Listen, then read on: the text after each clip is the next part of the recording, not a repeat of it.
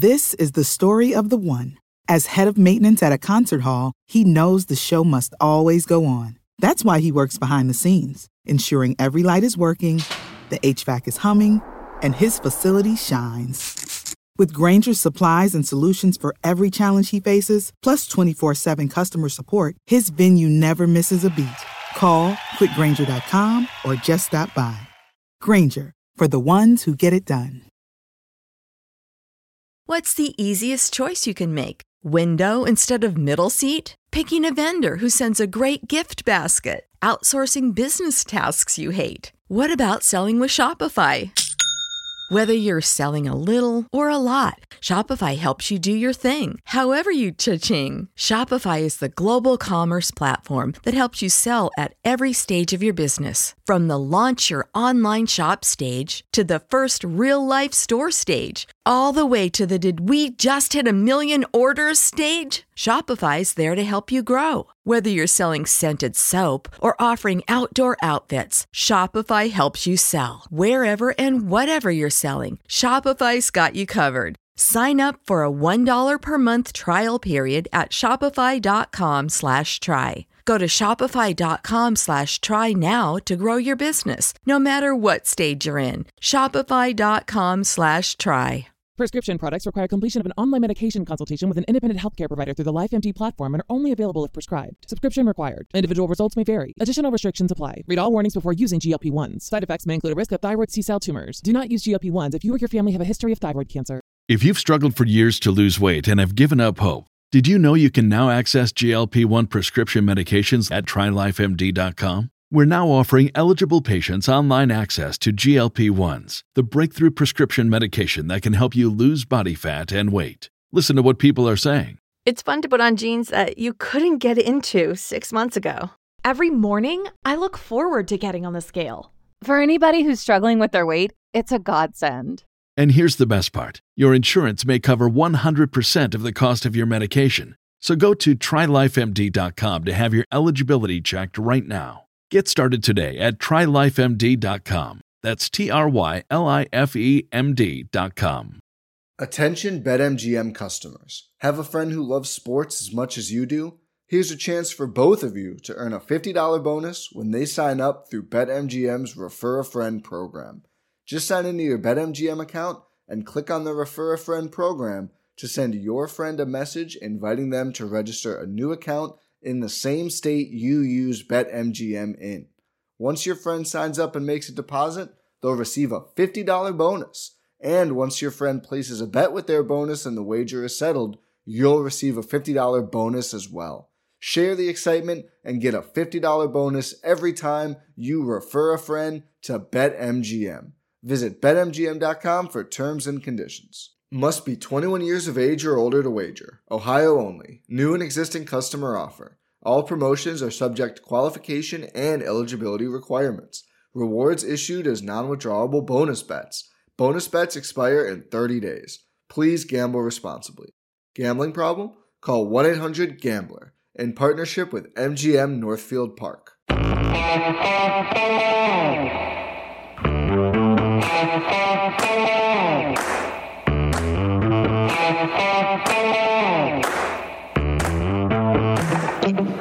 Hi, folks. Welcome to another episode of Film Study. This is Ken McKusick. We're here tonight to talk about the offense from that Bengals game. Very forgettable game in a lot of ways for Ravens fans. There were some good things on offense, a few things even on defense that we went over on the show last night.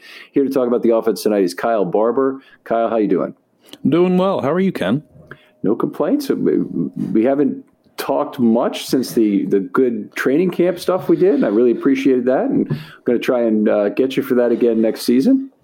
Oh yeah, I'm all for it. That's that's one of the most fun things I got to do out of training camp is is talk about you know the positives and negatives of this team. That's when all the excitement and the hope for the season you know kind of is there until uh, unfortunately like this season when the injuries just started piling up and became more abundant and and uh, COVID unfortunately took its grips with right. uh, Lamar Jackson right away. But I love talking about training camp. I think it's my most fun time of the season uh, for me personally. I, I, definitely enjoy it, and, and the Ravens always look their deepest at that point. Uh, I think every team that's probably true, but the Ravens' success in the preseason would tell you they actually are extraordinarily deep. uh, and, and really have made it work. Uh, you know, one of the things that, that we've had discussions with a few different people about is whether or not it's worth it to do the roller coaster method of franchise building or a levelized method, which is really what the Ravens do. They accumulate their draft picks every year. They always make you know basically very good decisions at the at the highest levels in trying to value for the long term as opposed to making a play for the short term. A year like this, and frankly like last year as well with with COVID hit, I think really reinforces the need to play the level game because there's so much imponderable bad luck you can run into if you invest all your eggs in one basket, you might all of a sudden be completely out of resources for several years. Yeah, I think that that's such that, that's a really good point, and I think my thoughts are that anything can happen any given year, and yes, you can stockpile talent for a singular season or maybe a two year stretch, but what the Ravens have done is consistent success, and they've allowed themselves opportunities just about every year to uh, mm-hmm. to make a play for a championship or for a couple of postseason victories, which every franchise would you know be happy to settle for. You know, I, I'm good friends with some uh, Detroit Lions content creators over at Pride of Detroit. yes, and and, and yeah, and we talk and I talk to them all the time. And I'm like, man, like Ravens fans are really upset right now because uh, Lamar, you know, this or, or the Ravens that, and he's like, it's insane that the complaints you guys have is what we would value as the the greatest season of the last you know 10 20 years you know they haven't won a playoff game in X number of years. Meanwhile, the Ravens fans are upset when you know they don't they win a playoff game in one season, and uh, it, and the Ravens allow themselves opportunities every year to make that push. Are they the greatest rostered team uh, in terms of blue chip talent? Maybe not, but they definitely have enough talent to go all the way, uh, yeah. barring significant injury like we are seeing this season and in seasons prior, I believe 2007 and, and 2014 or a, a couple other instances. Yeah, 20, 2014, they actually they were right there. They were good enough to win it, and they just didn't in New England. That was unfortunate, but uh, but I agree. 2007, the secondary of dying men, I called it. And then this season comes along, and you know, frankly, the game against the Bengals is the is the archetypal one as being uh, just an unwatchable game in the secondary in terms of who the Ravens had left at cornerback. The Bengals exploited it as any good team should in terms of always having 11 personnel on the field, really taking advantage of the Ravens' weakness there. Um, but then if, you know, I, I, take the Lions fans and I, I, look at how empty that glass has been, well, I say it's week 17. The Ravens are still fighting for a playoff spot. They've got to win two games. If they do, it's almost a sure thing that they make the playoffs. There, there are a couple combinations where they will not get in, but it's almost a sure thing. Uh, you know, I think if you look at this game individually, I think you say Josh Johnson looked good, at least on the opening drive. He made some mistakes after that, but that opening drive whistled him right down the field. No huddle offense, not these half field reads. It was full field reads, meaning he's he's from the pocket. Yeah, I really liked the game plan that they entered in with uh, quick, effective passes. Uh, they utilized the middle of the field frequently on slants and uh, against the pressure, which I was really impressed by. Uh, the third downs in the first half was something that I extremely loved with the situations and how they enacted uh, on the first drive and on the last drive. It's like this really awkward sandwich where you have like the most fresh, delicious bread, and then you had a little bit of mistakes in the inside there. But that first drive looked really good. Had a third and eight slant slant pass to uh, Hollywood. He connected with uh, Rashod Bateman on third and goal, which is about a third and four. Uh, the next drives, unfortunately, weren't as successful. Uh, he, he, had an aborted snap, yep. you know, uh, on third and one, which would have been nice to have back. Uh, they had a third and five, and he threw it behind the sticks to Hollywood for a minus one. but then later on in that first half, third and 12, James Proche gets one, goes for 16 yards. Third and 13 after they had a false start on Hollywood. You know, Bengals sent six too, dropped five, put them right about 10 yards in coverage, you know, gave them free release and, and, and essentially stood at the first down marker and said, you got, you're going to have to come across and you're going to have to beat us. And that's what Tylan Wallace did. He caught the ball after a quick pass from, uh, from Josh Johnson and he breaks two tackles and gains 18 yards. I was really impressed by that.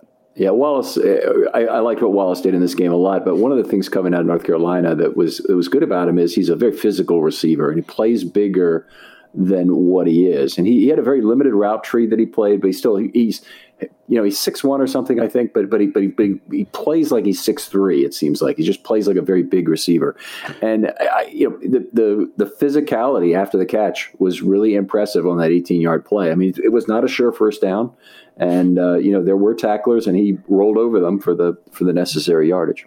What's even more impressive is he's not actually six one; he's 5'11 according to the Ravens roster. So he plays even bigger than we uh, give him credit for. And and it was just a physical game by him. And uh, overall, I really I loved what I saw out of Josh Johnson. Just quick and effective reads. The game plan was it's not like it's simplified to just absolute basics. It was just a smart veteran quarterback who knew what was required of him and a game plan from the offensive coordinator that you know made it not like like I said, not simplified and bone dry, but hey, here's something that we can be effective at, and here's how we can attempt to score enough points to uh, go through. He threw for 300 yards and two touchdown passes, and he only had the interception once the game was out of hand. Like it wasn't that he was this cause for a, uh, you know the the Bengals' victory. He was one of the reasons they had any shot in this game, and that was something that's incredibly impressive from a quarterback that you know returned uh, to a team after uh, numerous years uh, and uh, played on 10 11 games notice that was an impressive display by josh johnson I, I, I got to apologize. I get I got Tylan Wallace to, uh, confused with the NC receiver because ah. he played at Oklahoma State, and I'm trying to remember who the who the uh, NC receiver is, but it'll come to me. Let's talk All about right. the QB situation going forward because uh, some things interesting happened today that would tell me the Ravens believe they'll have one of Lamar or Huntley back this week. You know, they released Kenji Bahar. Uh, yeah, we we watched training camp. It didn't really look like Kenji Bahar in very limited reps. Obviously, was picking up the playbook. A lot of uh, very spoon-fed coaching on the sideline. Didn't appear like he was anything more than a drill camp arm, I would say. Yeah, and, I would agree yeah. with that. Uh, the Ravens try to not have just uh, people there to throw. They want to, you know, fill out their entire roster and give everybody competition. Uh, that's something that uh, I've been, you know, I, I heard from uh, their special teams coordinator previously, uh, Jerry Rosburg. He said that they don't bring in guys just to bring in guys. They they have competition at every at every level, and that's important to them, be it special teams and throughout the entire roster. Kenji Bahar felt a little bit like that was not so much. Uh, he mm-hmm. just didn't seem to be getting up to pace like the other guys were. Right, They're definitely behind. But anyway, Huntley, I, I, would think if they only have one quarterback on the roster that's currently active, and that's Johnson, uh, they need to have another for the game. It's not they're not going to go to Sam Koch to to be a quarterback. Although it might have been close between Koch and Bahar, who would have been the appropriate guy. I'm sure they would have gone to Bahar. I'm, I'm just mm-hmm. kidding. But Huntley returning from COVID I think will beg a minor quarterback controversy of whether Huntley or Johnson after this game is the more effective within the Ravens offense as it now is constituted.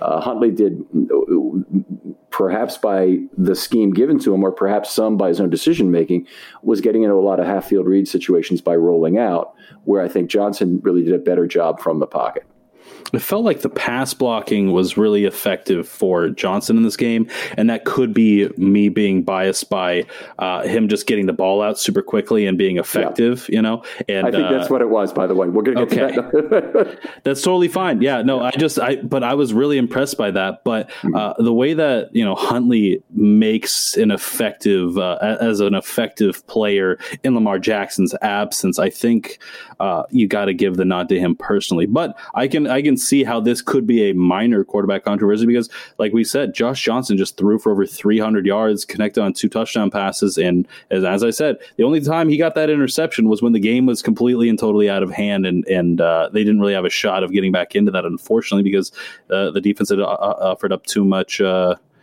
points the other way. Yeah, I mean, it could be also a case where you have coming off COVID you know, Huntley's at 85% and Johnson's at 100%. And that makes the decision that much tougher. But uh, the, the one guy who will not make the decision tough at this point is if Lamar returns. uh, for, for all of the talk that has happened, and there's some ridiculous stuff out there if you want to visit websites around town or whatnot about you know, there being a controver- quarterback controversy between Huntley and Lamar.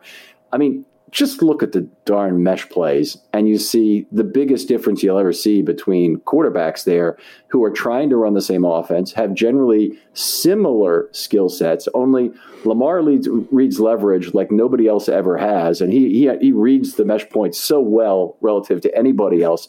Uh, you know, there's just no comparison. And we saw we saw poor mesh reads from Johnson in this game. We saw poor mesh reads from Huntley in other games. Even though Huntley, he's, he was decent running from the pocket, and Johnson mm-hmm. had one or two good runs from the pocket in this game.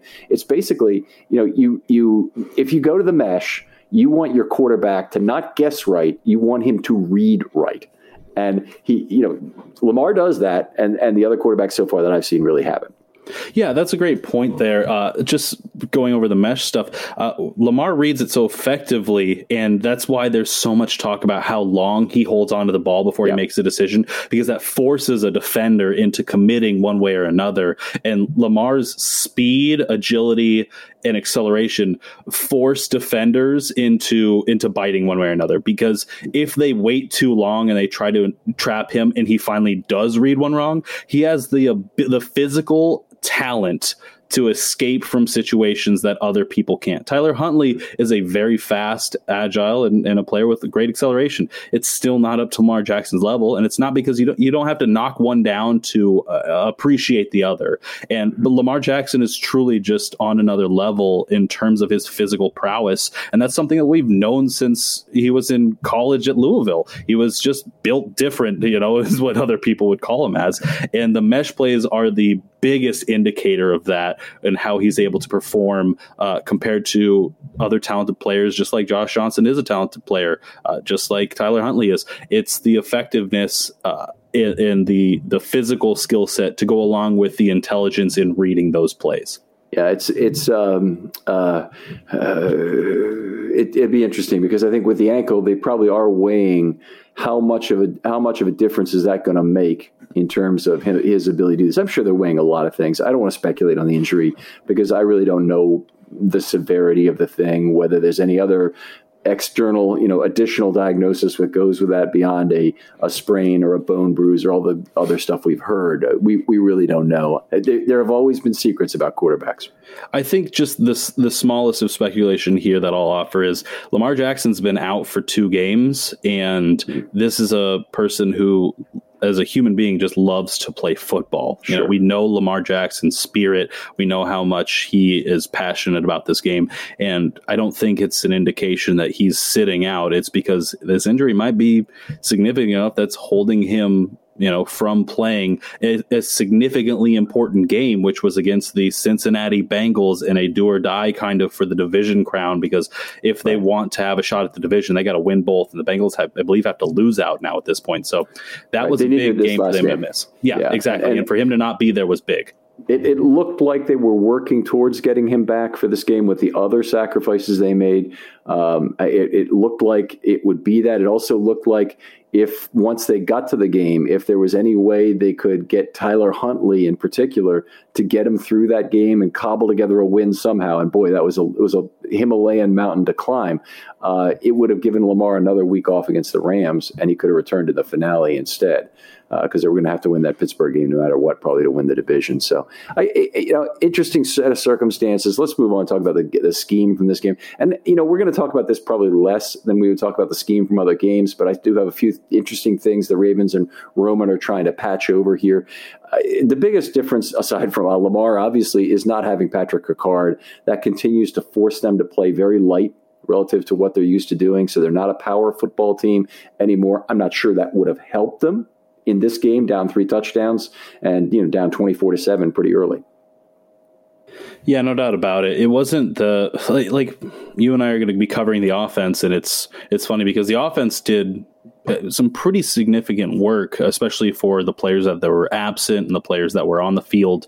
Uh, it didn't feel like the offense was to blame for a whole lot of uh, the you know the final score of this situation. But yes, there were absences and there still were losses. Yeah, Ricard's absence is is you know something that they love to he's a player that they love to utilize as a passer as a blocker uh, even sometimes when he's carrying the football uh, that's not so much but he's a, an effective you know mobile offensive lineman at his at his size and at his at his speed and what they like to use him as but he's also essentially this you know, really great fullback that is able to catch passes out of the backfield, make plays. Uh, he's been a Pro Bowl uh, fullback, and you know his utilization and the lack of him right now is is you know changing the scheme for the Ravens clearly. All right. Uh, yeah, I agree. Um, they used Murray at fullback in this game at least two times that I saw.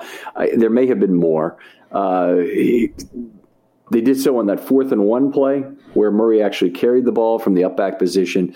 Uh, that obviously didn't work. Uh, they had no running back on 11 plays. That number keeps, keeps still keeps going up, and that may have been actually uh, more than that. It was at least 11 plays, and the reason I know that is if you count up the running back snaps and, and subtract out the two where they had two, you, you still are left with 11, and it might have been more that they had two. So it, it, looking at the uh, you know looking at that, that is a wildly different adapting Greg Roman to some crummy, crummy circumstances. I mean, as as bad as a lot of fans would paint the coordinator situation from this, it ain't about play calling, guys. It's strictly about on-field talent at this point. It's not working out. There are some things that you know they they haven't optimized, but they've had to try different things uh, to make them work. And I, I'm I'm really this won't be remembered as Roman's greatest year or Harbaugh's or Martindale's for that matter, but they've all had to make adjustments and concessions to having a roster that is just incredibly depleted.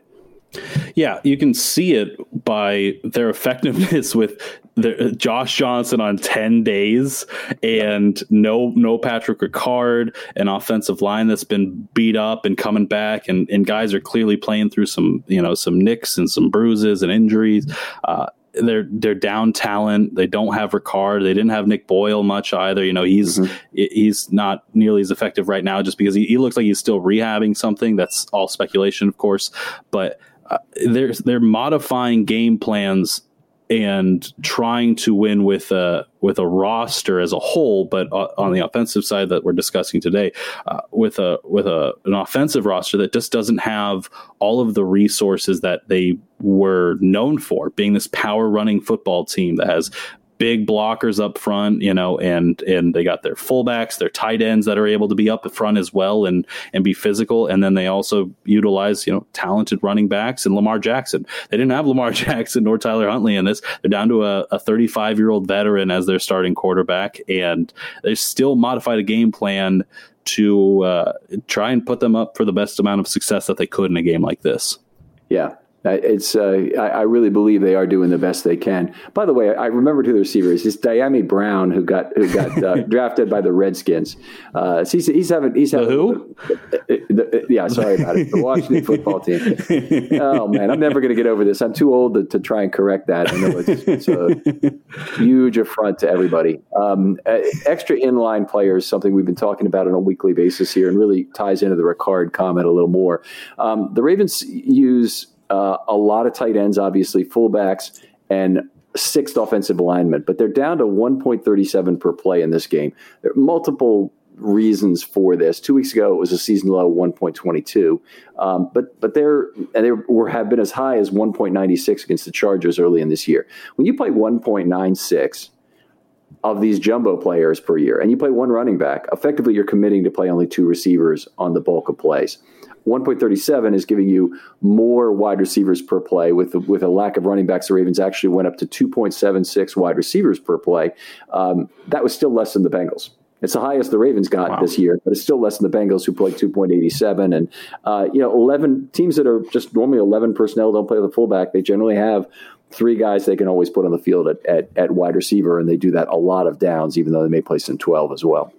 I think that's representative of the Ravens' commitment to getting this wide receiver room, you know, loaded up with talent. Now they have Rashod Bateman, Marquise Brown. They're mm-hmm. using their draft picks. They got James Proche even being effective as a receiver. Devin Duvernay when he was, you know, he was out for this game, of course, but they like utilizing him as a as a third receiver, and they have made a serious commitment to figuring out wide receiver and getting uh, receiving talent as a whole on the roster here for Lamar Jackson and trying to commit to being more offensively in line as opposed to uh, just keeping those runners in the in the big bodies up front.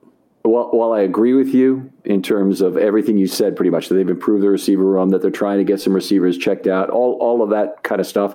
It's the absence of Ricard which kind of forces their hand, and then being down twenty four to seven in the game, never really getting closer, much closer than that. After that, they got, I guess they got to 24-14, then it was 31-14. So they were down like seventeen or fourteen at about the closest they were the rest of the game. And uh, you know when you when when that's the case, you got to throw. So they're going to have more receivers on the field, and they took running backs off to get them there, which was appropriate. Yeah, for sure. That, this feels like a a game that more exacerbates the the flames yeah. of this kind of situation. Yes, they have their receiver room filled out. Yes, they're down a little bit of talent. And in this game, of course, with the score line being what it was, it made those amplified just a little bit further on the on the spectrum there. But uh, overall, that's just it, it's exciting to see a commitment to something like this. Uh, it's not exciting to see the necessity for it so drastically right. like it was in this game. Yeah, what I think what, what I really appreciate about it was the fact that they didn't feel the need to try and figure out who Sammy Watkins is as a receiver because frankly, who cares? He won't be a Raven next year. He might or might not be around for the playoffs. We certainly hope he can help the team get over the hump with, with the Rams and the Steelers, get into the playoffs, play a significant role in the playoffs. But that's going to be it for Sammy Watkins as a Raven. He's going somewhere else. I'm sure he's not particularly happy with how many targets he's gotten this year and, and uh, he has he hasn't been healthy all the time. We knew what we were getting when we bought Sammy Watkins. He's a guy who doesn't stay healthy all the time, uh, and I think he'll probably be elsewhere playing this next year. So uh, it, it, was good that they gave Proche and Wallace two guys who do figure in on the margin of the Wallace, uh, uh, the margin of the Wallace, the margin of the roster for next year. Uh, you know, to, to, to get some playing time and get some snaps in a game that, that, you know, there's actually significant things going on. Yeah, absolutely. I really liked what I saw out of uh, of Proche too. If we want to stop and talk about him just a little bit, uh, new season high, career high in receiving yards, uh, seventy six mm mm-hmm. yards, I believe.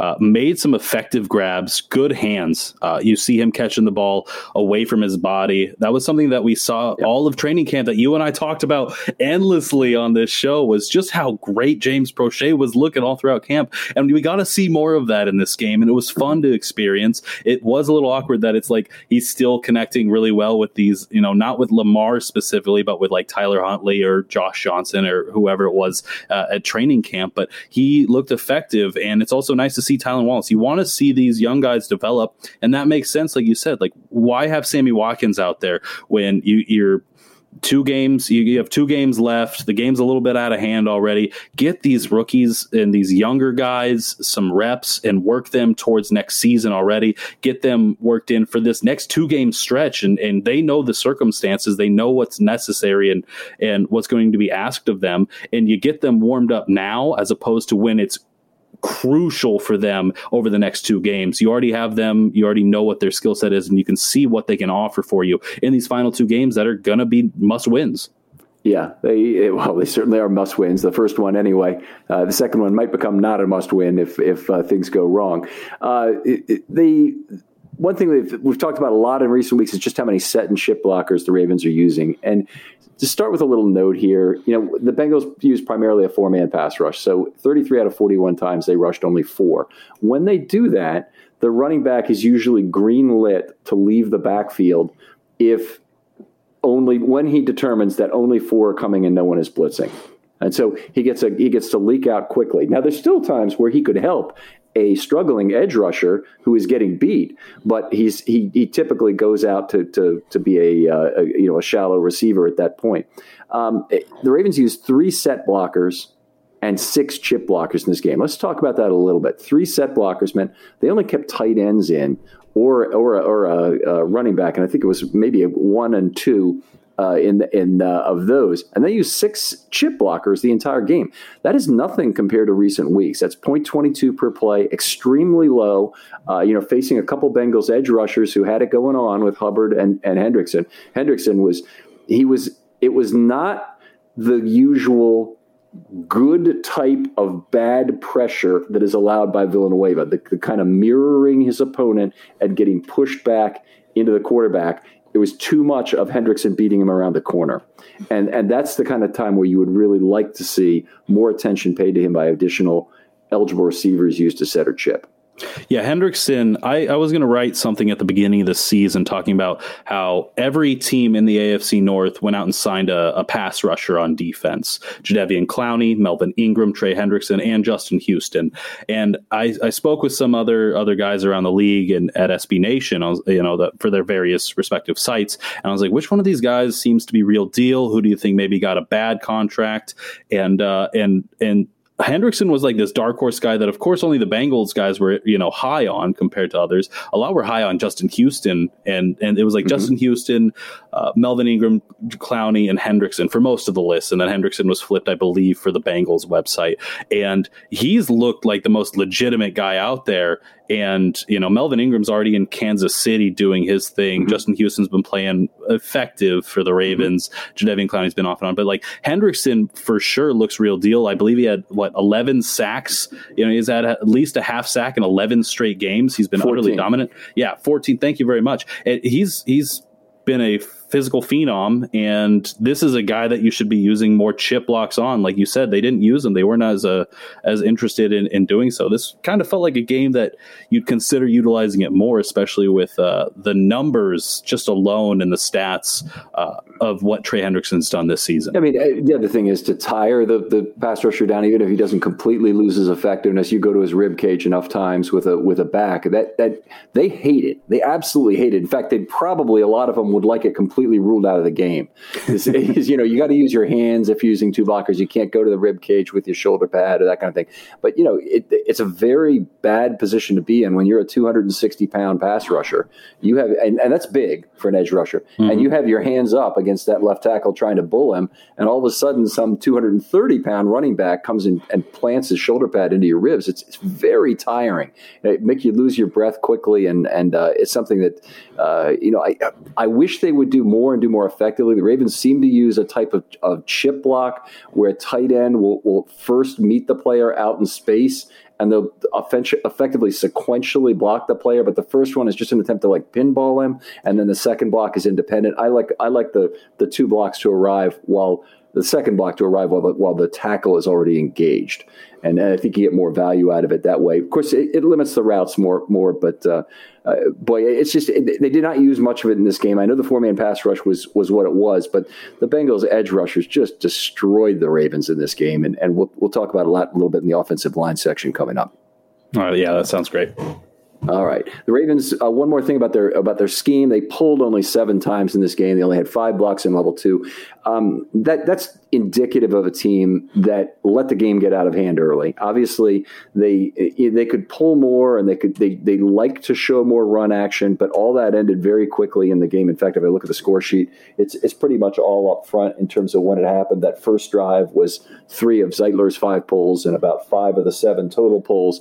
So you you you saw it all happen early when the game was still in hand. Once it got out of hand, it, it becomes not a big point of deception to pull a guard to show run action when you're pass might be passing or might be running. It's just it's not as clever yeah, you know, like you said, the game got out of hand and it forced the Ravens to be one dimensional to keep up with uh, an offense that had scored on, I believe, its first eight drives and eight of 10 or seven of nine, something like that. The only two drives that the, the Bengals didn't score on were the last two where they had a missed field goal and then they knelt it to uh, right. kind of end the suffering there at the end. So, yeah, yeah this it forced them to uh, not even have the opportunity to be uh, uh, attempting to be deceptive. It, this was a, a rough game was indeed. So move on to Johnson. He had seven ample time and space opportunities along 41 pass plays. It's only 17%. So that gives you an idea of just how much pressure he's under. That's pressures within three seconds uh, are occurring. An ample time and space opportunity has three seconds and the ability to step into his throw.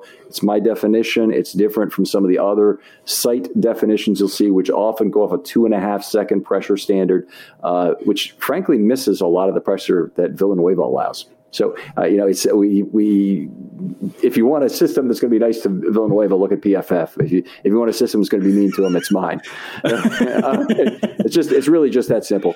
Um, they had 19 pressure events within three seconds in total. They had 15 other times where the ball was out quickly. So Johnson at least had a good percentage uh, of ball out quickly, 15 out of 41. Uh, that would, uh, you know, he, he, definitely did some positive things to try and alleviate a bad situation. And, and, and, that was where I think a lot of his success came. It wasn't really under pressure uh, at, at all. Yeah, like I said, on those third downs that I was mentioning uh, previously, it was because he was getting the ball out quick. I was I was watching a little bit of the film before we did the show today, and and I'd press play right when the uh, the the ticker would be on a second, and you'd see the mm-hmm. snap coming, and I and I would do one to two seconds or one to three seconds and see when the ball got out, and that's what you're like what you're talking about. He was getting the ball out very quickly to try and alleviate the pressure here, and there weren't many times that when I was watching and and watched the three seconds go by on that little ticker that he was still standing in the pocket, clean and stepping up to throw. Uh, the the time was was very little and far between. Mm-hmm. Yep. All right. Uh, uh, the other thing we've been seeing a little bit more of, and this is really a Huntley thing big time. I thought it was a Johnson thing as well in this game, are front to back reads. And some of that is is the scheme of the play that they're setting up a lot of these slants and a lot of these short swing passes that go out immediately in that direction, or they're, or they're setting up, you know, curl patterns and others that, that come back to the quarterback, but come back quickly. Um, they, they, or shallow crosses be another good example of this. But they're they're not really utilizing back to front reads, which means they're not really using deep to shallow, maybe to make it more clear. The closest they come is with Mark Andrews, where they'll do an Andrews to front to back read. And that's often Andrews is trying to um, go to a space where the defense is not going to be, and they will throw up the ball a little further there. And, the, and the, the, the, both of the Ravens' backup quarterbacks in these last few weeks have seemed to have confidence in that. Uh, th- that actually brings a question for me for you. Is uh, you know we've talked. There's been so much talk about cover zero and the, mm-hmm. and what defenses have been sending in. Uh, with that being uh, the the primary discussion, does that force a, a this the coordinator and force this team to make these reads front to back instead of back to front just because the pressure's mounting so quickly? I, I, it's I, I, wouldn't I wouldn't say it's specific to cover zero. So let's just okay. talk about the Bengals because they're just a plain vanilla four man pass rush most of the time. They mm-hmm. very rarely spice it up, and yet they're very effective. Um, the reason it's it's still a problem is that that you know their four guys have uh, then an advantage by being able to set up a little wider uh, because they have to stretch the line of scrimmage across more uh, against the um, uh, uh, outs against the tackles, and the tackles are the weakness of the Ravens' defensive line right now. Sorry, offensive line. The interior guys are blocking okay in in, in, pass protection. You know, I, I, Bozeman and Zeitler are, are, are both very good and Cleveland, I think, is okay. Powers mm-hmm. certainly before him was okay. So, but but the tackles are where the problems are really occurring. And Mekari, as as much as he has worked hard at that position, is just okay as a pass blocker. That's all. That's really all he is. And Villanueva is terrible. And, okay. and that's usually the, the other team's best pass blocker we're seeing over on that side. And by the way, no slight on Mekari. I mean, what, what he's doing to fight to play that position, I mean, he shouldn't have to play right tackle. He should be playing somewhere on the interior and probably playing a lot better. Uh, but, you know, the Ravens in their need had to, had to turn to him on this, and he was their best alternative. And he's proved it so with mm-hmm. his play. So I'm not, I'm not berating the guy. I just think, you know, the Ravens have better options at offensive tackle, and they better find them for next season, you know, when, when, when, it, uh, when the time comes. Uh, other things about Johnson I wanted to talk about. Uh, we talked about the mesh point problems, the costly fumbles on third down. So he had one fumble, obviously, that was it was a aborted snap, but he kind of took his eyes off the ball. They talked about that on the about a broadcast a little. The other one, he actually got sacked. Uh, the ball got knocked out of his hands. I, for the longest time, I couldn't even tell if it was Hubbard or Hendrickson who did it. Hmm. So I split the responsibility for the play evenly between Mekari and and Villanueva, who'd given up the pressure on both sides. And uh, that should have been a sack. Meaning, um, if anybody else had picked up the football and advanced it, it would have been a sack. If if uh, the fact that Johnson picked up his own fumble and advanced it past the line of scrimmage still didn't give the Ravens a first down. It's effectively a sack. So I, I treat it as a sack in my scoring. I just like, warning people about that up front. If you don't like it, give give Villanueva and uh, Mekari an extra three points, and uh, you can calculate it for that.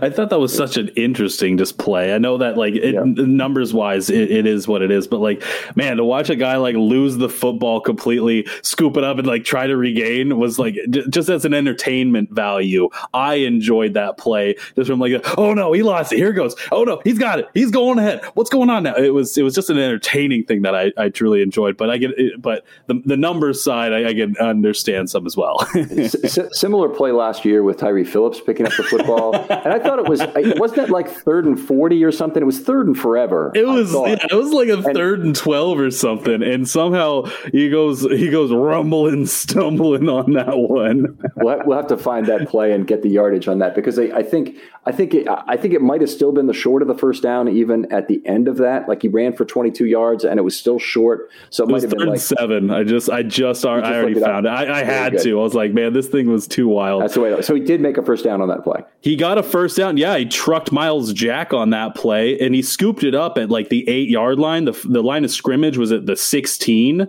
and he made it all the way to the twenty nine. Like it was, it was like he made like a twenty two yard run out of a third and seven because he scooped it up at the nine when it was strip sacked and got it all the way to like the twenty nine, which is just wild. Go. Now that's good. I'm, I'm glad to have my memory corrected on that because sometimes I, you know, I, I, I if it became any more ingrained, then I'd be telling that story for years in a similar way, and I'd have it wrong. And I appreciate having that right. It was essentially a 22 yard gain, so it works out well. You weren't totally, you weren't wrong. It's just you weren't exactly right. It can be two versions of the story.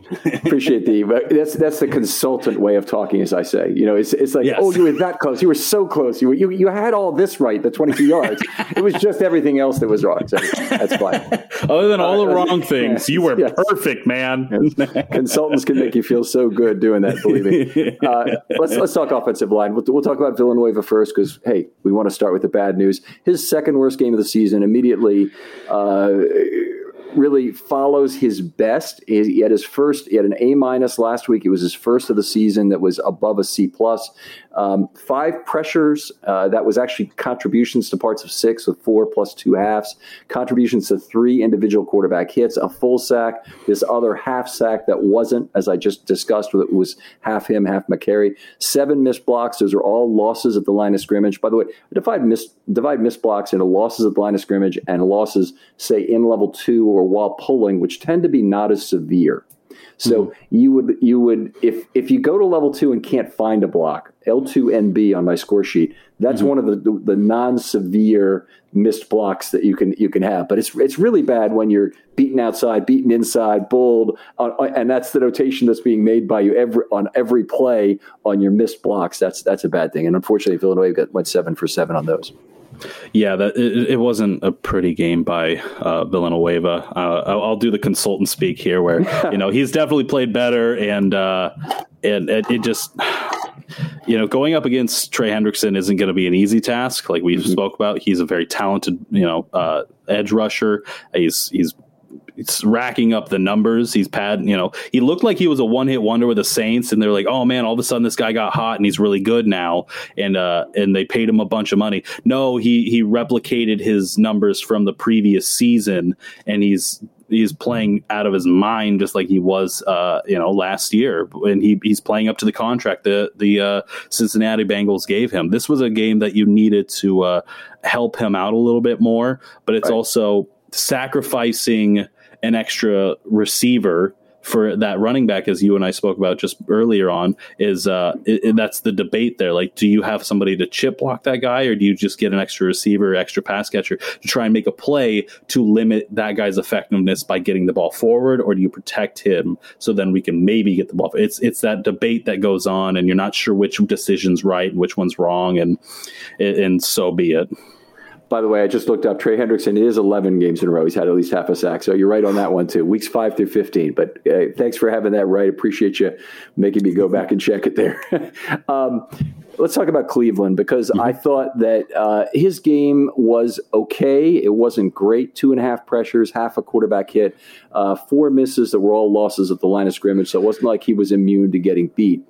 He only got to pull once in this game. Uh, that that was obviously part of a general problem. Zeitler did most of the pulling from from right to left.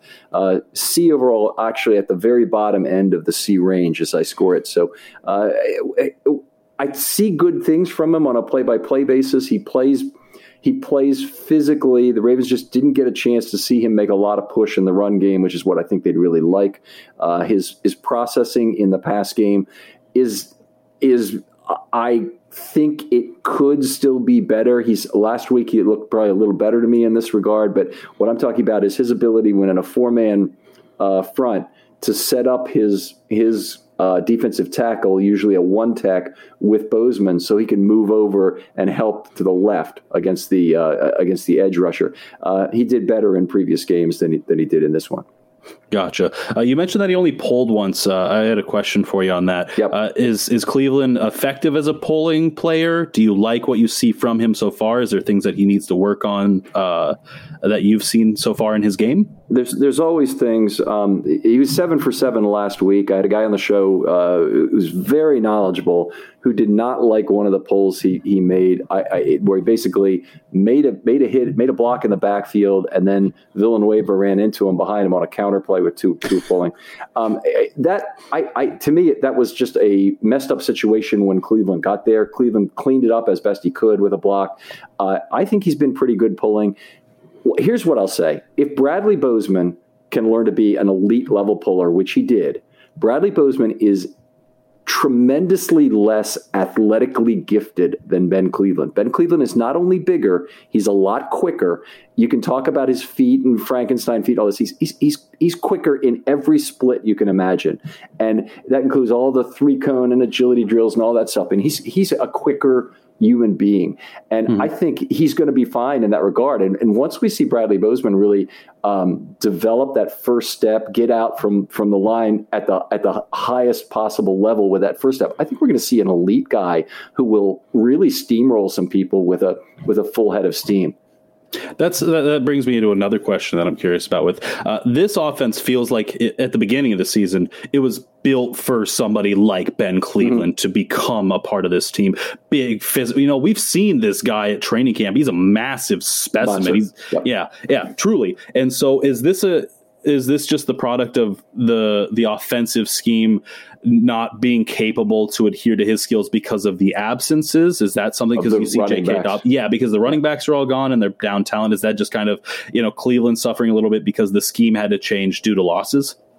Okay, so multitude of problems here. First of all, right. they they gave the job to Powers instead of Cleveland. Then Cleveland mm-hmm. got hurt, and even though Cleveland's getting some playing time, he's getting a nice split of playing time where he was in the forty percent range in terms of snaps. Uh, the, that was something to learn on, but I don't think he deserved the Orlando Brown treatment. I think you just go ahead and stick him in day one and and hope it works. And then you've got Powers as a as an outstanding backup on the interior line. Now they may have had other thoughts. They actually started Phillips to, to start the year. That was a terrible idea on multiple levels. Obviously, he didn't he didn't work out as well as guard, but he also wasn't the tackle they hoped he'd be. But if even even if you do that, they got him hurt in the first game where he was the option backup option to tackle, and then all of a sudden they didn't have it when they also had Stanley not able to go. So bad set of circumstances for that. Okay, then then we get to the point where Cleveland actually gets playing time. Then he gets hurt. Mm-hmm. And so he misses, you know, several several weeks for that. I don't know how many it was, three, four, five weeks he missed. He mm-hmm. came back and um, he then didn't get back to half playing time because Powers was playing well. Okay, all this time, of course, the Ravens aren't really running the football as much because they don't have running backs, and they also uh, then take Lamar off the field, which you know with the, with the injury, and then Cleveland gets back at that point, and you know now it doesn't matter anymore because you can't really get help from a player like Cleveland when your quarterbacks can't really use the mesh point the way Lamar did.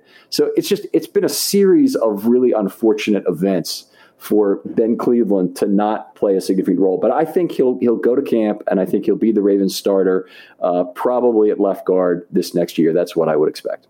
It makes a lot of sense there, and and I like how you're like it's it's a multiple multitude of reasons because yeah. oh it's not just black and white Ken? You just can't find one singular reason and then everything's fixed? Really? Hmm. Well it's just it's one of these things. You know I follow the offensive line so it matters more to me I think than it matters to other people but the, oh, but the just, Ben Cleveland I, situation is a real bummer. I mean it's, yeah. just it, it's uh okay, go ahead. we'll, we'll get to you. Bozeman, uh, a third of a quarterback hit was his only negative event. He's he's been playing very well, and frankly, he's earned himself a lot of money. I think he he, he might get a uh, very lucrative contract from some team, and I, I, he's one of the players I'm just I'm sick about the Ravens not signing uh, during the year. And they had three guys who were in this group that they really needed to think about re-signing. Elliott, who got hurt, and now the Ravens can probably get cheap, so they might have they might have done themselves a favor by not making that signing. But they they you know they they won't save a ton of money on that. Cleveland, a guy, I, I, sorry, I'm sorry, uh, Bozeman, a guy who will make uh, now it seems like a lot of money, and now Averett, who I really don't know anymore. He was set to make a lot of money. If he, mm-hmm. if he had played out the season, he would have done very well. Now this rib injury throws things into question, and I, do, I don't know exactly where he fits in. But he, unfortunately, I think the Ravens probably will make him an offer, and he'll probably get a better offer somewhere else.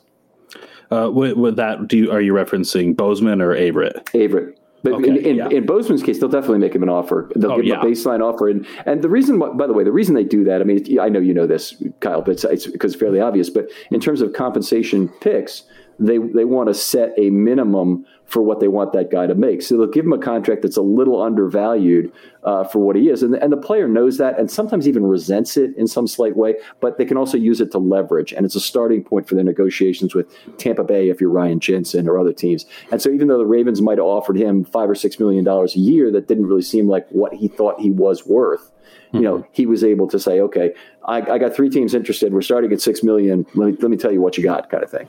Let me let yeah. me see what hear what you got.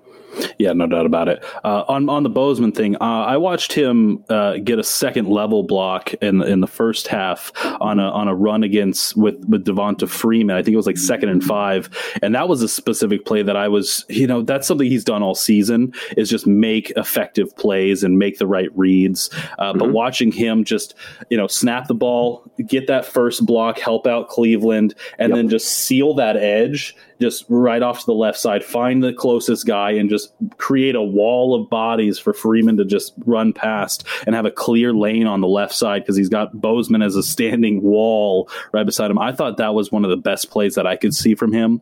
Is and uh, you know he makes great block, pass blocks, he makes great blocks. That was just one of my favorite plays that I saw out of Bozeman. Yeah, but Bozeman is, has become a really good center, and and uh, those combination blocks, centers in general and guards for that matter, live off them. They live off their ability to be part of that double team off, off number two.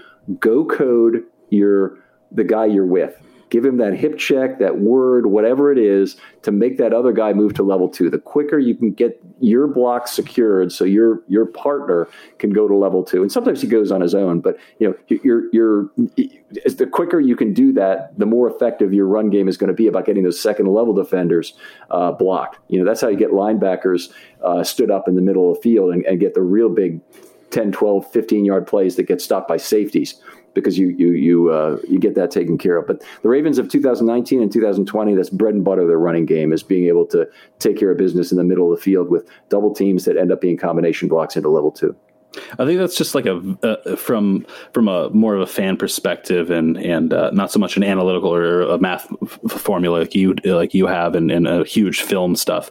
I think just like my thought process on it and and the video game kind of mindset I think is like just give your guys your running back, you know, your ball carriers, the one on one opportunity with mm-hmm. not the big sturdy linebackers, oh, yeah. but the safeties, because that's how you get it in video games. You're like, all right, if everybody, you know, if you can just give me a one on one opportunity, you know, if I can run this guy out to the right, left, up the middle, and just get the one on one opportunity with a full head of steam, that's where your most effective plays were. And that's like what you were saying in 2019, 2020. That's what the Ravens were capable of doing is getting that second level blocker, just putting a hat on a hat with, with your your offensive lineman or with you know Patrick Ricard, with Nick Boyle, and and just your tight ends, allowing the opportunity to let your talented running backs, which the Ravens do have, uh, mm-hmm. uh, you know, in those previous years, uh, make plays because they have the effectiveness of doing so, and that's what Bozeman is really good at.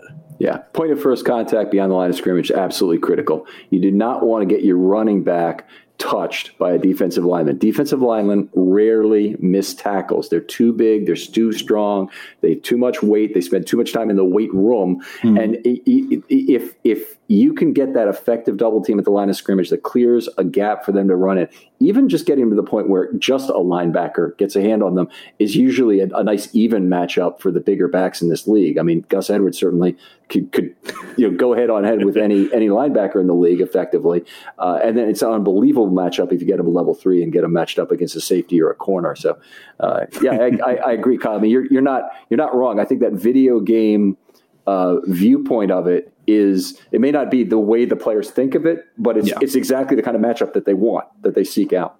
No doubt about it. All right, tell me so, tell me some stuff about Zeitler. Uh, okay, he had a rare poor game here. Two pressures in the game, two plus two times a half, uh, third of a quarterback hit. Uh, had uh, an offensive holding call, five out of five on pulls, a D game for him, and, and he had a long stretch of A and B games um, this season before he's had a, a game that I think was a C minus last week and a D this week, so a little bit tough these last couple of weeks. Uh, he's still been the glue that's been holding the offensive line together during a very difficult season.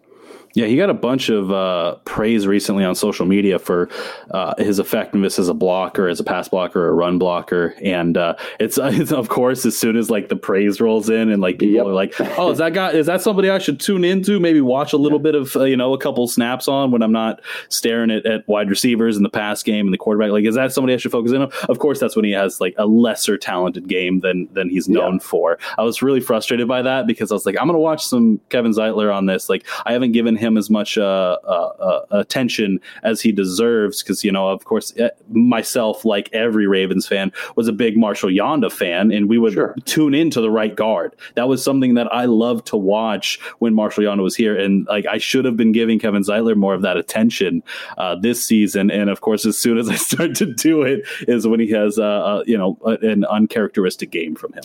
Right. I, th- I think he's an obvious keeper for next year. Uh, he went through from the from the Denver game in week four through the Cleveland game in week twelve. He had an A or a B every single week. Since then, starting with Pittsburgh, C minus, A, C, D. So good or you know okay, but not great. And I will say there's a lot of individual variation from game to game, but it's the great offensive linemen and particular great Ravens right guards like named Yanda and Zeitler who who have not varied very much from game to game in terms of their performance. Even like Bozeman is having a good year and he's had a bunch of A's, but he's also had a couple D's and a couple F's and, and he's been in the C's once. Um, it's, it's, you know, it's Zeitler is very unusual in his consistency. And, uh, and that's really what's made him so valuable as Ravens offensive line. They can't they can't be without him. I mean, he's making the calls at, at the line too. You see him fanny paddling most of the time, uh, Bozeman to, to, to initiate the snap. Yeah, he's been an effective player. I've really liked to watch him. Uh, when I I just hope that he can get more consistent when I key in on him more now. All right, I'm sorry. We'll continue this and we'll we'll, we'll, tie it up pretty quickly here. Uh, Mekari battled Sam Hutter, Sam Hubbard in this game pretty much to a draw, as I would see it. Two and a half pressures allowed in this game. Uh, that's one plus three times a half, two thirds of a quarterback hit. That half sack on the non-official sack. So if you really wanted to be the the Mekari lover, and that's fine, give him three more points and move him up to the top of the C range instead of kind of near near the bottom of the C range, and uh, that would be fine. So I'd, I'd, understand if people thought that way about it. Uh, Colon, five blocks, one pressure on the final series. Uh, that that last play was his only really bad one. If you want to go back and look at that, Jaryd Jones Smith came in. By the way, don't know if you've heard anything about this around the castle, but Mekari looked like he took a very bad hit on the third to last play of the game. He got kind of crunched into an awkward position. I haven't heard anything from an injury perspective. Presumably, we will tomorrow uh, from from playing. But Jaryd Jones Smith came in to replace him immediately at, after that point. Played the last two snaps, made both his blocks. I have not heard anything on that. Uh, that hasn't been a question, I don't believe, during the the, the Monday presser, which I attended on Zoom. Um, we'll definitely see it on the injury report if we don't see it uh, from from tweets via practice uh, mm-hmm. tomorrow. Yeah. All right. Well, let, us talk about skill position players. You're the guest. Go first. Bring up anybody you'd like to talk about, and we'll alternate until we're done. You know, I'm going to take the easy one here and the most fun one. Mark Andrews, absolute blast to watch this guy play football. Uh, Got to be the best tight end in the league at this point. You know, he's a he's an absolute phenom. Uh, over the past three games, he's got 29 of 34 targets. That's 376 yards and four touchdowns, and he's done it with Lamar Jackson, Tyler Huntley, and Josh Johnson as his quarterbacks. In that, uh, it just his effectiveness is demonstrated not by like oh he's being targeted more by by Tyler Huntley and Josh Johnson than he was with Lamar. No, he's he's being the guy that they need to rely on in this situation. That's your blue chip player. Yes, the Ravens have other talents in Hollywood Brown and Rashad Bateman, and they get their respect as they've deserved it. But there's a reason that Mark Andrews is seeked out by Lamar Jackson since they were drafted at the same time and all the way through to this season here in 2021, where he's you know broken the record for most receiving yards in a single season for in franchise history. His effectiveness, his effectiveness as a player is is undeniable, uh, not just from a Ravens fandom perspective, but like as, as league wide. It's exciting to watch him play football. He's he, he's turned into the best tight end in the league and arguably the most talented tight end in franchise history uh, as I he creeps, I don't think as he really creeps closer to, to yeah to Todd Heap. Yeah. Todd, Heap was a good player for a long time, and Todd Heap was one of the better tight ends in the NFL. But the, I don't think there was ever a time where Todd Heap was clearly the best tight end in the NFL, and that's what mm-hmm. Andrews is right now. The, the, the 34 passes for 376 is 11.1 yards per target. That's outrageous, and it is it has brought him back from kind of a sagging season in terms of where he was. He wasn't where uh, you know I would have wanted him in terms of yards per target. He was early, and then he had a very big down point in the middle of the season where a lot of his passes he was caught was short were short, um, and now he's back up to nine yards a target now for the for the year, which is terrific. Uh, that's that's exactly what you want out of your tight end. Uh, the Ravens had very few players who've ever who've ever topped ten yards per target in a season. I believe they may have had it may have happened three or four times, but Andrews' rookie year is actually the all time records now for the Ravens at eleven point oh four uh, yards per target. So uh, he's he's a special cat, and and throwing to an open spot has been fun to watch. The, and, and how much they trust him to go get the football. That we saw it on the touchdown a couple of weeks ago. We saw it on the on the touchdown this week you know, throwing the ball to the goal line in fairly a desperate situation. It was good that, you know, you have a quarterback who's on the field who hasn't really worked with with Andrews that much, who still understands, I can trust that guy to go get the football. I'm just going to put it right there where I know the defender can't get it. And and that'll be good. So uh, lots of lots of positive things to say about him. I'll, I'll pick a different player. We'll keep it continue on here. Um, the guy I'm a little bit worried about is Hollywood Brown right now. He is not getting the deep targets he has been getting. The last two games, he's had 23 targets for, I believe, 87 yards, which is less than four yards per target. Completely unacceptable, obviously, for a wide receiver. That's, you know, let me put a, let me put as bad a spin as I can on this, even though they're not similar players. It's uh, um, Mm, now I'm forgetting Dez Bryant territory. so you don't you don't want that. You don't you, you don't want to. And, and the, the, problem is he's not getting the deep targets he did with Lamar, and that's obviously the problem with the offense. Is Lamar is such a good play extender and space creator that a Huntley you know, gives you a little bit of that. Johnson may give you a little bit of that, but doesn't really leave the pocket as much. Uh, you, you, really want the play, the ultimate play extender back in the lineup to give to give Brown some of those deeper shots.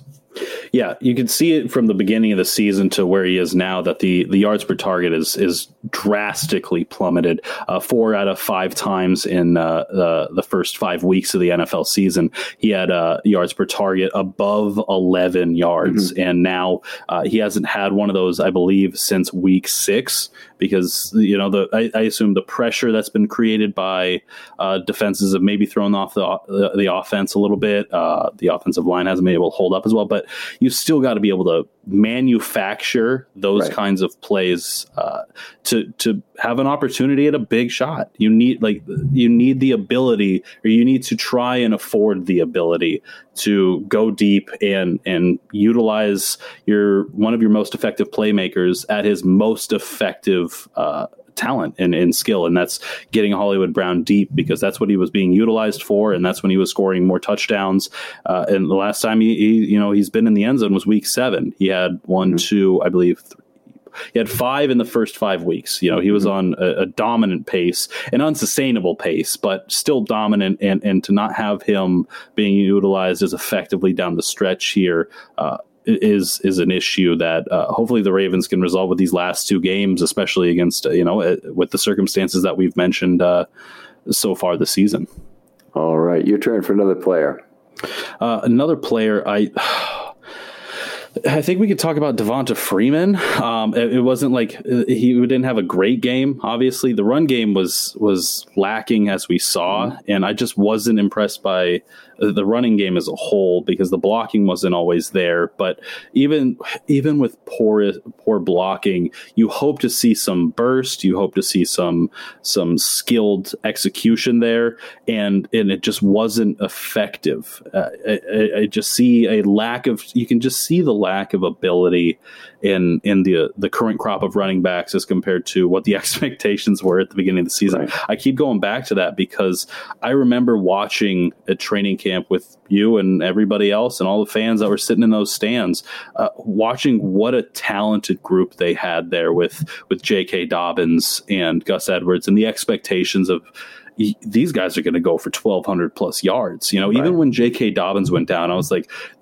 giving Gus Edwards this many carries is a scary thing for the NFL. Um, there was way back in the day, and it, the comparison isn't to the skill level, but I want to put a little bit of a story behind this is when Thurman Thomas was in college, they uh, I think it was Oklahoma State was where he went to went to college. I might be wrong on, on the on the college, but uh, a, a, t- a certain team was facing against them, and they're like, whatever you do, don't injure Thurman Thomas because the guy behind him's even better. That guy was Barry Sanders. And I'm not equating Gus to Barry and I'm not equating JK to Thurman Thomas. That's not what the story is. It's like, hey, you guys messed up because you don't get J.K. Dobbins anymore, who's the fast flight, uh, you know, speedster. Instead, you got to go up against a physical 260 pound back who thrives in physicality, and he's going to hurt you guys as much as you attempt to hurt him. And giving Gus Edwards that many carries was really an exciting thing. And and to watch Devonta Freeman on the field not have the the ability of of you know a young J.K. Dobbins, it's just uh, not as exciting football. I would right. say it's, it's it's I've said this so many times on the show. Like I, I know the the listeners can can know this is a number seven now, but the, the Ravens really did not benefit. They they got hurt by the fact that the scrap heap was so thin this year because of COVID and the and the draft being thin, particularly on small school running backs. Why is this extra bad for the Ravens? Well, the Ravens have a very you know deep scouting of small schools that's where DeCosta came from. It was really a, lot of his infrastructure that was built that way. And they, they have a better sense of who these good good backs are from the small schools. And they also have probably a good, a good sense to compare those guys to the big school backs who, who get left out of rosters a lot of the time. And there, in a normal year, there would be another 10 of these guys, if not more, that would be legitimate you know, starter level talent in the NFL sitting on somebody's practice squad that the Ravens would figure it out and they'd say, okay, we want that guy. You know, if it's if it's Collins a few years ago, you know, would would, would be the most typical guy who maybe fits into that that that category. Um, they could they could have figured out who it was. This year, Nate McCrary gets taken from them before they have a chance to you know bring him up and do anything. I, I want to talk about another player here because this is frustrating me to an even greater degree. Is Ty'Son Williams? He's the one guy. Actually, there's one on defense too. Malik Harrison did not get a defensive snap in this game, but Ty'Son Williams getting a DNP on this game really does not say a lot for what the Ravens are trying to do. I, I think if eh, eh, eh, uh, he played well enough earlier this year that there's got to be something there. I don't know what's happened in practice. I'm not there. I'm not privy to it. Obviously, he's pissing off somebody with regard to, to what's going on. Maybe it's learning the playbook. Maybe it's work ethic. Maybe it's attitude. It could be a lot of things. But there is no reason on earth why you activate that guy for a game where you're so shorthanded and you have two guys who you're giving the ball to who can't do it. You have Ty'Son Williams, who's a dangerous guy as a receiver in addition to to being a you know a dangerous guy as a runner, he's got some power, he's got some shiftiness. I mean, I, I have no idea. He's the fastest back the Ravens have. I have no idea why he's not getting a chance under these circumstances. Yeah, I think that's fair to point out. Um, he was a guy that you know I, I opined for, and I think most of Ravens fans and and uh, media were wondering what's going on. And I think you hit it right there that none of us know the behind the scenes mm-hmm. stuff and unless somebody's going to inform us of what's going on behind the scenes we're left sitting here like you and i with our hands up wondering what what's the deal right you're so short on bodies on a game like this why not cut the guy I mean, you want him for next year? Okay, that's a good that's a good reason. It's actually a positive thing to think you can rehabilitate this guy's attitude, work ethic, or ability to learn the playbook in an off season. But if if you're not going to you you have other people you could bring up from the practice squad. There's additional bodies there that could have been that could have been used, and they wouldn't have to be running backs. I mean, the Ravens needed help everywhere for this game. They had another cornerback that they didn't bring up for the, for the uh, from the practice squad for this game. I mean, you you've got additional options. I don't see the the the value in activating Ty'Son Williams for this game if you're not going to play him uh, in a game like this that is so out of hand. Yeah, I, I completely agree. I seeing I was like, oh man, this, he's active. He's not he's not on the inactives list. Like I think this could be an opportunity. Maybe they utilize him here, and and the lack of effectiveness just from Latavius Murray, which which really felt demonstrated on that fourth and one, though that's yep. not completely his fault. There was some missed blocks there, uh, but you know, just the lack of effectiveness from the other guys. Eh, I, I, don't know what's going. Like I said, I don't know what's going on behind the scenes. No, none of us really do. And unless we are, you know, shown what's behind the curtain as to the issues regarding his uh, lack of playing time, you know, it's it's just awkward for us to to wring our hands about. Hey, this guy. He, he was really good in, in the limited roles we saw him on offense. why is he not there? And uh, yeah, I can't help but agree with you on uh, on that situation. Uh, moving along to uh, somebody else though, as uh, we got to keep going. Um, I liked what I saw to James Proche. I gushed about him previously, um, but uh, just watching him as an effective receiver and getting him reps right now and over the last, you know, over over the course of this season in in you know the the pockets of where where he's been seeing snaps and everything. This was a fun game to watch James Proche go in and yeah. and and grind as as the players like to say. You know, they go in there and put in the work and and he caught some great passes. He made the most of his receptions. He got some yards after the catch and and was physical when uh, trying to fight for first downs. And and that's what you want. You want a hungry wide receiver that goes up, gets the ball, and isn't uh, afraid to try and get those extra yards to to help this offense out when when they got to put points on the board. They knew the circumstances of this game clearly by watching Tylan Wallace and James Proche and Mark Andrews uh, all fight for those extra yards. It wasn't a, a lack of of uh, uh, meeting the challenge by the receiving group on Sunday. Yeah. I, I, I think we've we've said enough about Proche and Wallace and all their contributions here that I don't need to add anything to that. But it's it is very nice to see him get the opportunity, and get the playing time. Last name I want to bring up is Sammy Watkins. Um, played three snaps in this game, effectively was left out. I think it was the right strategy on multiple levels. He may not have been 100% coming back from the COVID list. Um, he, and that is correct, right? He was back from the COVID list, not from not from some sort of injury or. I believe so. Okay. Yes. And I, I believe that's correct. I, I, if I'm wrong, it, the same comment would still apply to an injury. If he wasn't quite 100% coming back from an injury or COVID, I think it's it, you know it was a good opportunity to sit him down in this game after uh, uh, you know you know having that happen and, and hopefully have him back for the Rams. And while I don't think he has a future with the Ravens, at least I don't see it. Um, I think he can help the Ravens win this year, and I'd, I'd like to see that happen certainly for for these next two games and and for however many more the Ravens can last in the playoffs. Yeah, uh, we, he's a known commodity. He, his mm-hmm. his value is known, and what you need down the stretch here is what do you got in those other guys? Devin Duvernay wasn't activated for this game. He was on the he was on the inactives list, and so you want to see what you got out of out of Tylan Wallace, James Proche, which we've spoken about. But uh, that's in regards to Sammy Watkins, and they say you know if this guy needs a, a little bit more of a break as he comes back from COVID, uh, you know if he needs to heal up a little bit more as as this two game stretch goes in, we can we can run our other guys. That's I think that's a little bit of a testament to the Ravens, uh, you know, really trying to build up that wide receiver room is like we don't have to hurry back Sammy Watkins for this game. Yeah, that's nice. When when we can see what our value is elsewhere, and they and they did well. It wasn't like oh man, they threw those two guys out instead of Sammy Watkins. They got like two catches for 13 yards, and they didn't really do that. No, they they you know J- James Proche went to work and got a new season high of 76 yards, and and Tylan Wallace was effective in his limited role too. It was cool. All right, let's take let's take a moment, take a couple questions from the film study mailbag. Obviously, no MVPs after a loss. You guys know the rules on that by now. Uh, I got a couple things here. One thing from uh, Gabor Nagy at Nagy 0710. Uh, do you see any similarities to the 2015 season Well, certainly, in terms of all the injuries. Apart from the last minute heroics, this team seems not better at all. Uh, don't know if I'd agree with that. The 2015 season did was a team that looked like they had a lot of talent going into the season. They came off 2014, a big sack year. Uh, they did lose Pernell McPhee, which which I you know I expected to be a big loss, but they had Dumervil and Suggs still. Suggs was lost in week one. The cascade of injuries that came after that obviously is very bad. Um, but I, I, I, think with Lamar Jackson and what the Ravens have done the last two years, I think we obviously had higher expectations of what this team can do even than the 2014 team.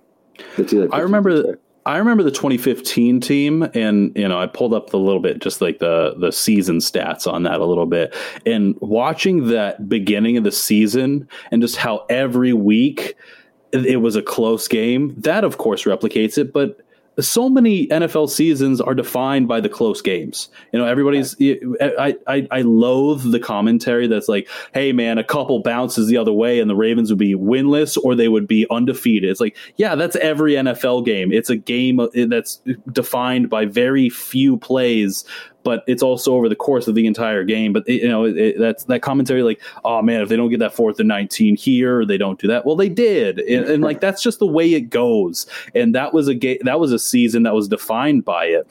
Every single week for those first like eight weeks was this super close one score game that the Ravens just didn't, you know, make enough plays against. Uh, you know, they, they believe. Let's look at over here. They were one in six through their first seven, and all of those games were by a touchdown. Mm-hmm. Every single one of them was like it was this close game at the very end that they didn't come out on top of until they won a, a you know a close affair against the Pittsburgh Steelers in OT back then 23-20. I think that was the Michael Vick game, um, but that I'm not sure. Yeah, I think that was the Michael Vick game.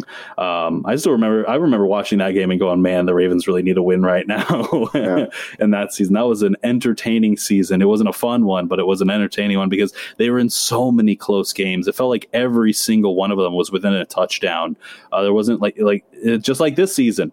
Every game felt like it was within uh, reason. You know, the Ravens were fighting back so much uh, throughout the year. They did did so in the Colts game, as we all know. They right. did so in all of their winning affairs. They also did so in the losing ones. They're two you know two two point conversions from being very different in this season. I think they'd be first in the AFC if they win those two. They'd be but, ten and five right now. Yeah, yeah. They, like that. I can see some of the correlate, you know, the the comparisons to 2015, but I think that's so much of just like the NFL. Like, it, it, it, games are close and com- competitive levels are always pretty tight in the NFL, and and this is just a microcosm of the NFL. Yeah, I, I, I, I like how well the Ravens are coached right now. I think they're at a, a better spot than they were coordinator wise. Then I, I take Martindale over Pees, even though I, I'm not a Pees detractor. I'll take Martindale over Pees, and I definitely would take Roman over Trestman who I think was with the, with the Ravens had in 2015. that dude just did not fit with this organization. Uh, lots of lots of issues with him, but but uh, you know I think they, they, they came in, they tried to shake it up, and again just just didn't really mesh with with who Flacco was and what the Ravens had in terms of talent. So uh, we'll, we'll, call it there in terms of questions. We did have one more that, that was that was kind of interesting to me. Actually, let's go ahead and do this. Um, would you take the and this is from Eric Clark at Greatness Calls? Would you take the OB uh, Orlando Brown Jr. trade for Huntley from the Steelers? So basically, trading, uh, you know, a a two, a six, and Huntley to get a one, a three, a four, and a five is what he's he's asking specifically. That is a big load of draft picks, by the way. And Huntley is entering his third season, not his fourth. So he should have more trade value right now. I still question whether anybody really wants him that badly. I would take that and run as fast as I can in in getting that paperwork signed. I would I would be the the helicopter parent. I would be the over uh, uh, aggressive person. Like, hey, I'd be like the texting. Like, hey, you get did you did you sign it yet? Hey, did you check it out? Yeah. Calling them, sending them like Is your DMs. Fax machine working? Like, yeah, yeah. Come on. Like, did, did, you get the fax number? Did you send it over? Hey, have, have you committed to this deal? Like, are, do we like? I'd fly there in person and be like, write it in blood because there's no way this is going to last for enough time time to get the paperwork done. Getting a first of some sort, even if you're trading up draft It's, picks, it'd be like, like a net of a mid second. That's the way to look at it. And if you're not losing Yeah. total picks, a net of a mid second, I think, is still great, pay, great, uh, a great return on Huntley. Just because it's quarterback, it's a lot. And, and also on top of that, like if it's to like KC or something, the value there, like KC traded that because they were going to be like you know a bottom end of the draft pick scale. Whereas you know if you trade you know up to uh, somebody that's a quarterback needed team, you get a lot more value out of that. right. I, I, I did factor that in actually because we knew what pick we were getting with Mm-hmm. Brown when we uh, so for the one we're getting for Brown. So it's it's it's figuring out how many JJ points were were netted out there, and it was about a mid second round pick. And if if you're doing an advance and you're trading for a future first round pick, you want to gamble with the Steelers. Yeah, I go ahead and trade him Huntley for for a, a, a deferred first year pick, and we'll see how that works out. Uh, Absolutely. so- but anyway, Kyle, really appreciate having your show. Always a, a blast to talk football with you, and and appreciate uh, you correcting me on someone with this consultant speak of yours, and, and, and getting me to, to to to go back and look some things up because I want to be correct factually to the degree I can. Uh, tell folks again where they can find your work. Absolutely. First, uh, Ken, I love coming on the show. I learn something new every single time we hop on this and, and talk with one another. Uh, you always have, you and I have very different perspectives, I think, on how we look at football. And I think that's a blessing for both of us because we both get to learn something new every time. At least I do. And uh, it makes things a lot more fun when you can go in there, you can talk about what you're an expert at or what you want to be an expert at, as I would say. And then you also learn from somebody that, uh, you know, has knowledge in a field that you don't have so much. So thank you very much for having me on. I'll, I'll always be uh, happy to jump on and help you out here. But you can find me on Twitter at Kyle P. Barber. My work is published on uh, BaltimoreBeatdown.com. Definitely go and check and read the content that we have over there at BaltimoreBeatdown.com. And then I also write for BaltimoreRavens.com. I do one article a week for them uh, late for work, which is posted uh, after the games whenever they are played. So if the Ravens play on Thursday, my fr- my column will be on Friday, and if they play on Sunday, you'll see it on Monday morning around nine to ten a.m. So definitely give those a read. Uh, I do a pretty. I like to think I do a pretty good job on that. So uh, definitely right. give it a read. It's pretty good. game, game day plus one. Really appreciate that, Kyle.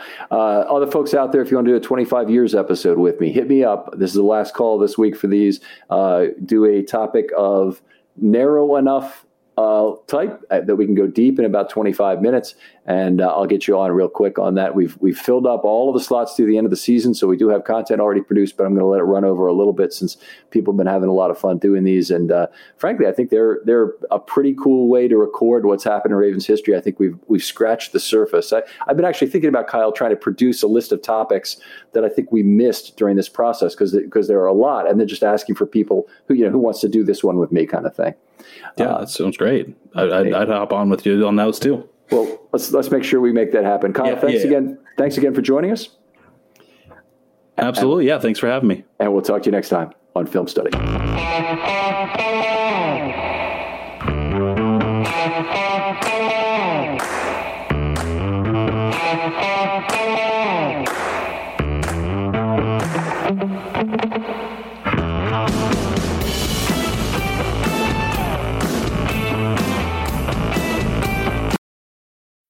When you need mealtime inspiration, it's worth shopping Kroger, where you'll find over 30,000 mouthwatering choices that excite your inner foodie. And no matter what tasty choice you make, you'll enjoy our everyday low prices, plus extra ways to save, like digital coupons worth over $600 each week. You can also save up to $1 off per gallon at the pump with fuel points. More savings and more inspiring flavors make shopping Kroger worth it every time. Kroger, fresh for everyone. Fuel restrictions apply. Save big on brunch for mom, all in the Kroger app. Get half gallons of delicious Kroger milk for 129 each, then get flavorful Tyson natural boneless chicken breasts for 249 a pound, all with your card and a digital coupon.